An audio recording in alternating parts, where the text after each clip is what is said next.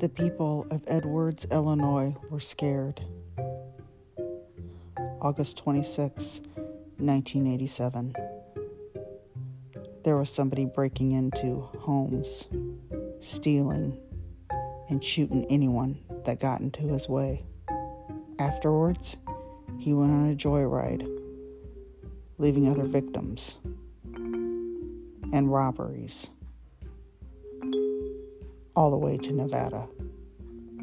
This is a story of Jimmy Ray Pitsonbarger.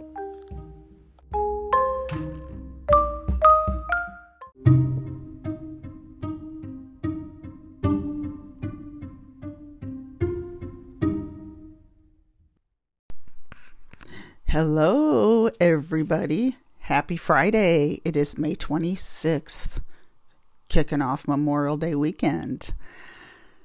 Welcome to Kelli's Coffee and Crime Chat. This is Kelli, and I'm back again with another case. And I just wanted to tell everyone I hope, first of all, I know I'll say this at the end, but I hope you have a wonderful, wonderful Memorial Day. I am off work, yes, until June, and I am happy.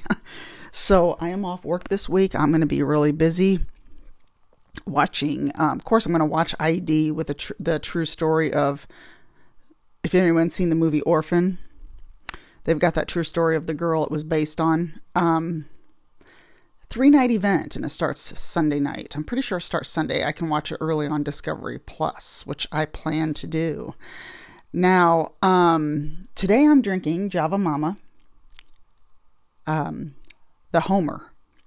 Now, the Homer is part of, I think I may have drank it before on the show. The Homer is part of our donut collection. Last week I had that choco glaze, that chocolate with the gla- oh my gosh, that is my favorite in the in the that I've tried in the collection. But the Homer is very good. It's probably my second favorite. I have not tried the vanilla cinnamon sugar cake donut yet. I haven't even ordered that one. I'm kind of holding off a little bit because I've got so so many other kinds. Mm. The Homer is the you know on The Simpsons when the the donut that Homer um, eats it's the pink icing with the sprinkles. That's what this tastes like, and um, it's uh, really really good. And it uh, I forgot to mention that Java Momma is air roasted, so you get the taste of the whole bean. We also have wonderful teas. Right now, the iced tea and cold brew coffees are very, very popular that we have on our site. Until the end of this month, we've got Cat Cafe coffee, which is a chocolate truffle with a drizzle of cherry glaze, and Doggone Good coffee.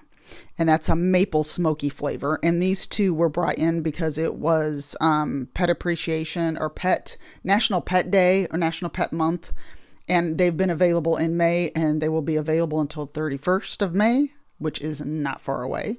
But my favorite my favorite out of the two is the cat cafe because it's chocolate truffle. You know that's just me. But they're both wonderful coffees. Okay. Today's case is a real gentleman let me tell you, I remember this guy. I remember when this happened, but I forgot all about it until it popped up on my research when I was researching crimes. This one actually popped up for the first time. I haven't even seen it uh, before, but it is Jimmy Ray Pitsonbarger, and I'm sure a lot of people in my area know this name if you're around my age or older. But um, my sources are Justia, People versus Pitsonbarger. That's J U S T I A. Uh, it's a website and it's got the full um, court record on it.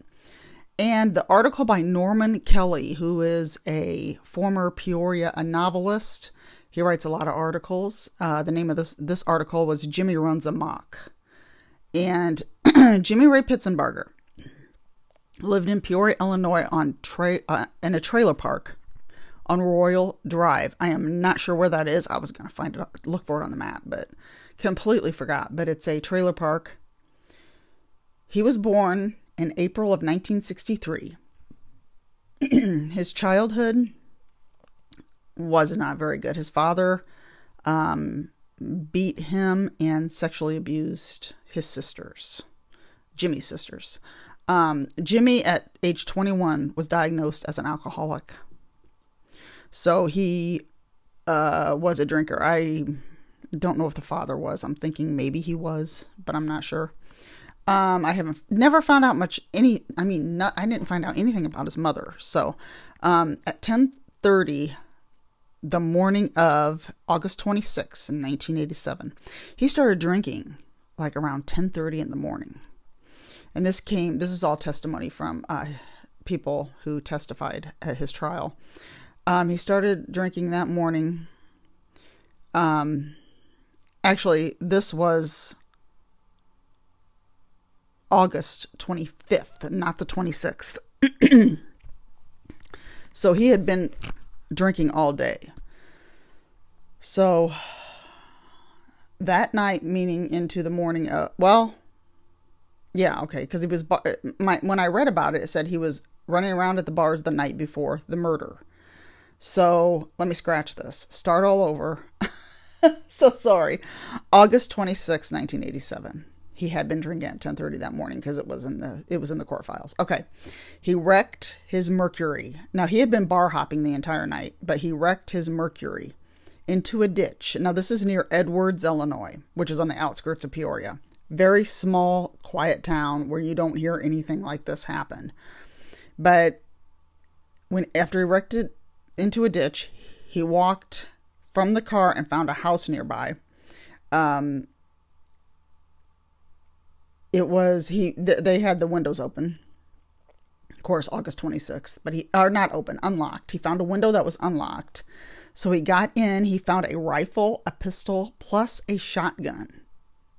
After taking food from the fridge he so he raided the refrigerator and luckily nobody was home. Now this was on southport road then after he did this he goes to the house next door where alta and claude brown lived found another unlocked window. Uh, the Browns were sleeping, but they woke up, and as they woke up, they walked into the. After they woke up, they walked into the kitchen where he was, and um, I'm thinking the noise is what woke him up. But Jimmy shot Claude right away, killing him instantly. Alta screamed and told Jimmy he was begging. She was begging him to please, please don't rape her. He told her he wouldn't, so he shot her instead. Real nice. This was his words that um, during his interview. She died right there with her husband on the kitchen room floor, kitchen floor of their house. They both died from multiple gunshot wounds. That was the um, cause of death. Very, very sad. Sorry, my notes are like really messed up. okay. he searched the house after this and he left in their pickup truck. He had the guns, money, and said he wanted to have fun before he got caught. That's just, I guess that's what's just what was in his mind. Um, the neighbor lady, her, her name was Mary McDowell, the one that wasn't home. Um, he had stolen the guns from her place, which was her husband's. They were her husband's, and I think her husband had passed. So she was a widow. Um, I remember reading that. Police, she called the police after realizing that she had been ripped off. Now they located Jimmy's car. They were able to lift fingerprints from inside the car. So this is where they found out who he was. So it didn't really take them long. It's awesome that they were able to do this. Um, he didn't well of course he was drunk when he left it so he didn't even bother wiping anything down but they um, found his got his fingerprints once they found out it was him they were everywhere everywhere across the united states they were looking for him well he went down to columbia missouri signed his name his real name on a motel's guest book then he went to a nearby bar well he found found his next victim in columbia missouri um, it was a Mr. Gordon. I looked, I could not find his first name. It may be in the court record, but when I first looked, I don't remember seeing it. Um, so he's just listed as a Mr. Gordon, a vacuum salesman. They both went for a drive. I have no idea why. And he had, had abandoned the, the uh, Brown's truck Claude and Alta Brown's pickup truck there. So they must have been driving Mr. Gordon's car. I'm not sure who was driving, but Jimmy had pulled out the handgun and shot him repeatedly. Not sure if this was when he was driving, um, or if Jimmy was driving, or if they were stopped. But anyway, oh, my ceiling fan is, is blowing everything. But anyway, he took his money, dumped his body, and headed west in a Nissan. So I'm thinking that was Mr. Gordon's car, was the Nissan. Um, looking for his next victim, he stopped at a gas station in Ver- Verdi, V, it's V-E-R-D-I, Nebraska. The attendant filled him up with gas. Back then, we had people that actually worked at a gas station, and you would stop, and they would come out and fill up. Um, well, right after he filled up his car, Jimmy pulled out his gun, or the gun he had. He robbed him of $200 but he did not kill him. That guy was really lucky. I don't know what changed his mind about killing him. Um, the attendant knew what he looked like, of course, because he didn't kill him. So he told the police all about, you know, gave the police his description plus the license number of the Nissan. Jimmy left that car in Boomtown, Nevada, and hitchhiked to Reno. Boomtown, Nevada. I was going to look that up and see how far it was from Reno, and I of course, I forgot to do that. But um, he checked into a fancy schmancy hotel using his real name. He fell asleep, but the police arrived at his room. Now, a lady who we found out later was a prostitute came out of his room, of Jimmy's, the room that he had. She was naked and blood was all over her head, and they found out that she had been shot in the head. I'm not sure exactly what happened but um, I think he tried to rape her or was going to rape her, and he ended up shooting her. Um, but uh, after this, uh, uh, they they handcuffed Jimmy. After all that, um, excuse me, I still got that cough hanging on. um, oh my gosh, what a story here! Now, at his trial, a judge in Nevada sentenced him to 139 years in jail without parole. So he had a trial in Nevada. And then in Peoria, Judge Calvin Stone put him on death row. I read that there was no jury on in the Peoria trial. Um, Calvin Stone put him on death row. He was the 119th person in Illinois awaiting death by lethal injection, but that didn't happen.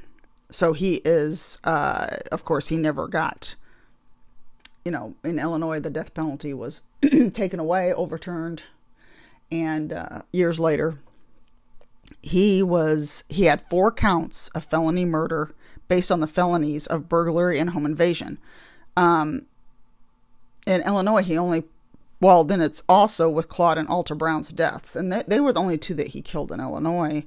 Um, so it says four counts. I mean, I read that, and I'm like, I don't understand a lot of this. So it's four counts of felony murder based on felonies of burglary and home invasion.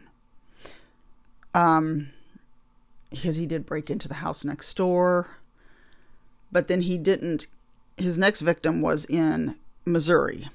So um, at the the the testimonies of the different people that I have here are there was a police officer and there was an incident where Jimmy was by a pool where many teen girls were skinny dipping. Jimmy swung at the officer and ran after being asked for his identification. I'm taking it he was never taken in for this, but he was also called a peeping tom by two other witnesses during the trial. I didn't get any details of that one, but he's a peeping tom um, psychiatrist, there was a psychiatrist that testified uh, saying that Jimmy had drinking and mental issues and no direct control over his behavior. So they're saying he had no control over his behavior when he killed these people. You know, these people were in their home, you know. Um, you're going into someone's home. You're going into two homes. You go into one home to steal everything. You go in the next home to kill these two people, and no control over behavior. I just, I don't know. I mean, he knew enough to try the window, go through the window. He knew enough to steal guns. He just, these were houses he had never been in. uh, you know, stealing money, raiding the refrigerator. Um, but he got life in prison. Um, the whole court record is on justia.com and it tells about, uh, there's more in detail um, to read about. It's just, oh my gosh, I'm reading it and it's, it's very, very long. It's a very, very long court record, but like I said, a lot of this I had a hard time understanding because there were only two people, and I and I think that was brought up on in court that he had only killed two people in Illinois, but um, he has life in prison, so that's the main thing. Um, too bad. I don't. I kind of wish that they would have. Um, that he would have been able to have the lethal injection before the death penalty was overturned. But of course, that didn't happen. Um, again, this was in 1987, but um, he is still, like I said, in prison, life in prison. So that's the story of Jimmy Ray Pitsonbarger. And I remember when this was all over the news. I had no idea he made it to Nevada using his real name. He didn't. It was like almost like he just didn't care if he got caught. He was just wanting to have fun. It sounds like, and um, reading the things that he says to the cops is just like, like it's just, oh, I I didn't rape her. I shot her instead. I mean, just like it was just so casual to talk about. So he is where he belongs. He does belong there. But um oh, what a story. What a story. Um, and I had no idea that it happened in Edwards. I was thinking it happened in Peoria, but um, it happened in Edwards, which, like I said, is a very small town. Um, gosh, just really, really upsets me. And I remember, like I said, I remember everybody talking about it. I remember, of course, my mom talking about it and other people I knew. Um, so I just, it was just really, really bad. Um, but he's put away, which is good. And I usually, in my episodes, with what I watch, been watching recently, I haven't been watching as much. Like I said, I was sick Mother's Day weekend. Um, I am looking forward to the case of the girl. I'm trying to remember her name, Natalia Grace. The Curious Case of Natalia Grace. I think that's the name of it. It's a three night event on ID starting mon- starting Monday night. I think I said Sunday at the beginning of this, right? Gosh, Monday night. I'm in vacation mode, I think, right now. I'm so glad to start uh, my week off. But um, I'm going to be doing, I, ha- I plan on doing another one next week about another one that I forgot about, and it is a case that's very sad. I just have to figure out if I'm going to do that one or another one. But um, I'm pretty sure I'm set for next week. But if anybody has any other suggestions, if there's a case you want me to talk about that needs attention, that's unsolved, or a case that um, is in the Midwest area that I probably have not heard about or forgot about, let me know. I, I go all over. I'll go to like um, anywhere from Nebraska to Ohio, uh, Michigan, Wisconsin, Iowa. I'd even go down to Texas or Louisiana, kind of like in the middle of the United States, or I'll even venture further out if it's a if it's a case that really really needs attention and really needs talked about. You can email me. I will have everything in the show notes. My email, my Instagram, Facebook, Twitter, and my um, Java Momma link. If you want to look at, just go on there and, and see if there's anything that sounds good to you. But other than that, I want to wish everybody a wonderful and safe Memorial Day weekend. We're going to go to some friend's house for some food and drinks on Sunday night because nobody works the next day. And so we're going to do that. And it's supposed to be very nice here, but it's supposed to be up in the 90s next week. So I'll be off. Either I'll be in in the air conditioning or I'll be sitting out on our porch with some drinks or some coffee. so I think it'll be a nice, nice, nice, relaxing week. At least I'm hoping it is. And like I said, get in touch with me, email me if you have, or if you have any other information on this case. If I do any cases where I'm leaving something out or I'm getting something wrong, please, please let me know and I will correct it. So, um, that is all for today. Everybody, have a wonderful weekend, and I will see you next time.